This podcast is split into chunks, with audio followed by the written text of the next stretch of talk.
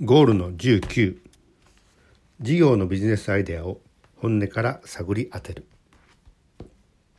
あのインサイトっていう言葉があるんですね。このインサイトって言葉が、うん、といわゆるこれ本音って訳されます。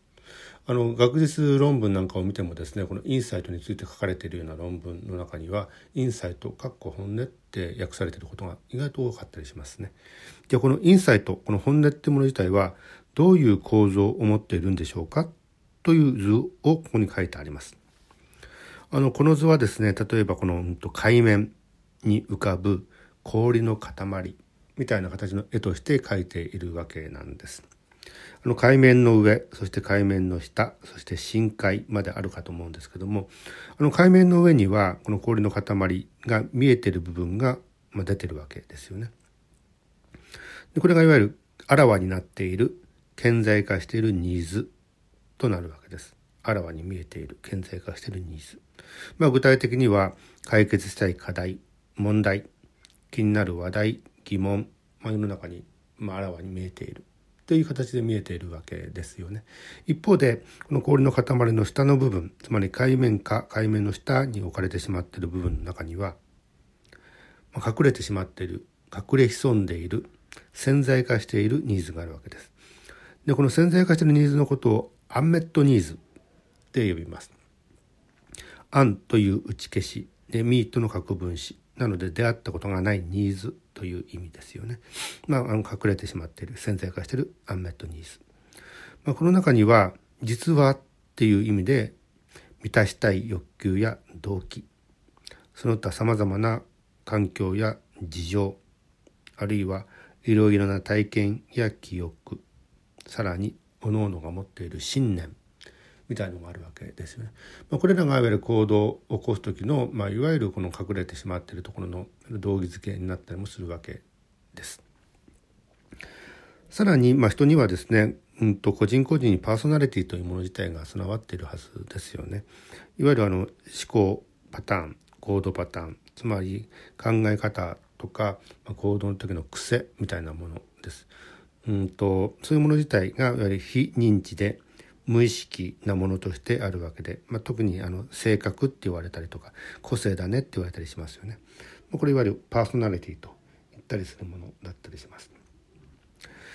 でこういうもの自体が備わっている中において、僕たちは、うん、と目の前に置かれている置かれたものに対してその行動をとるということになってくるわけですよね。ただこれが顕在化にしているニーズだけですぐ答えられるのかというと、そうはいかない。なので潜在化しているニーズにも触れることによって行動を起こさせようということになってきたりするわけです。さて、では本文を読んでみましょう。ゴールのじゅうきゅう、事業のビジネスアイデアを本音から探り当てる。世の中によく知られている課題の場合、課題に潜む欲求や動機を満たす潜在的ニーズをマイニングする、採掘するのに有効な方法が本音探索です。探索です。インサイトというマーケティング用語は一般に本音と訳されます。海に浮かぶ氷の塊、氷塊に似ていて、顕在的ニーズと潜在的ニーズの二層構造をパーソナリティという重しでバランスを取りながらぷかぷか浮いています。美しく均線を取れた氷の塊だけではなくて、頭の大きい氷の塊もあれば、お尻の大きい氷の塊もあることでしょう。例えば、今度お食事をご一緒する時間をいただけますかと、妙に丁寧なお誘いをいくつもいただいたとします。そのインサイト、本音の塊はいろんな形をしています。食事は分かりやすい口実だったり、つまり食事、顕在的ニーズをきっかけに何か潜在的ニーズが隠されていたり、特に潜在的ニーズ、下心は様々。食事というものをきっかけにして相談事、交渉事、お願い事、初めて明かされること、時に恋の駆け引き、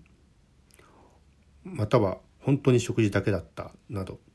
まあ、本音を簡単に探れるのであれば、気持ちに応えるのも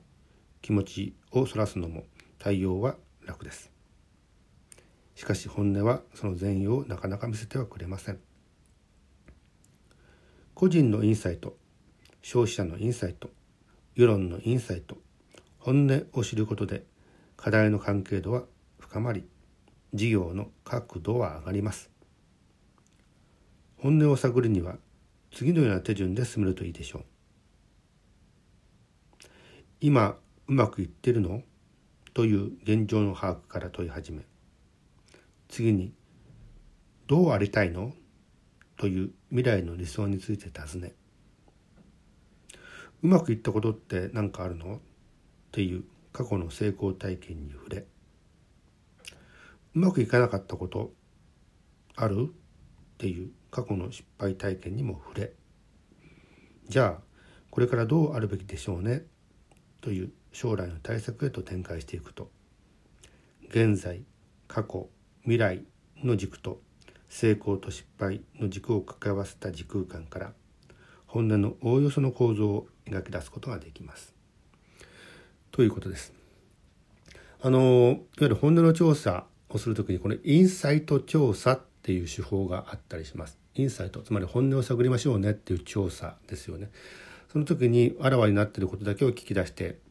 いるんじゃなくて、このあらわになっていない潜んでいるところっていうもの自体を聞き出すにおいては、今お話したような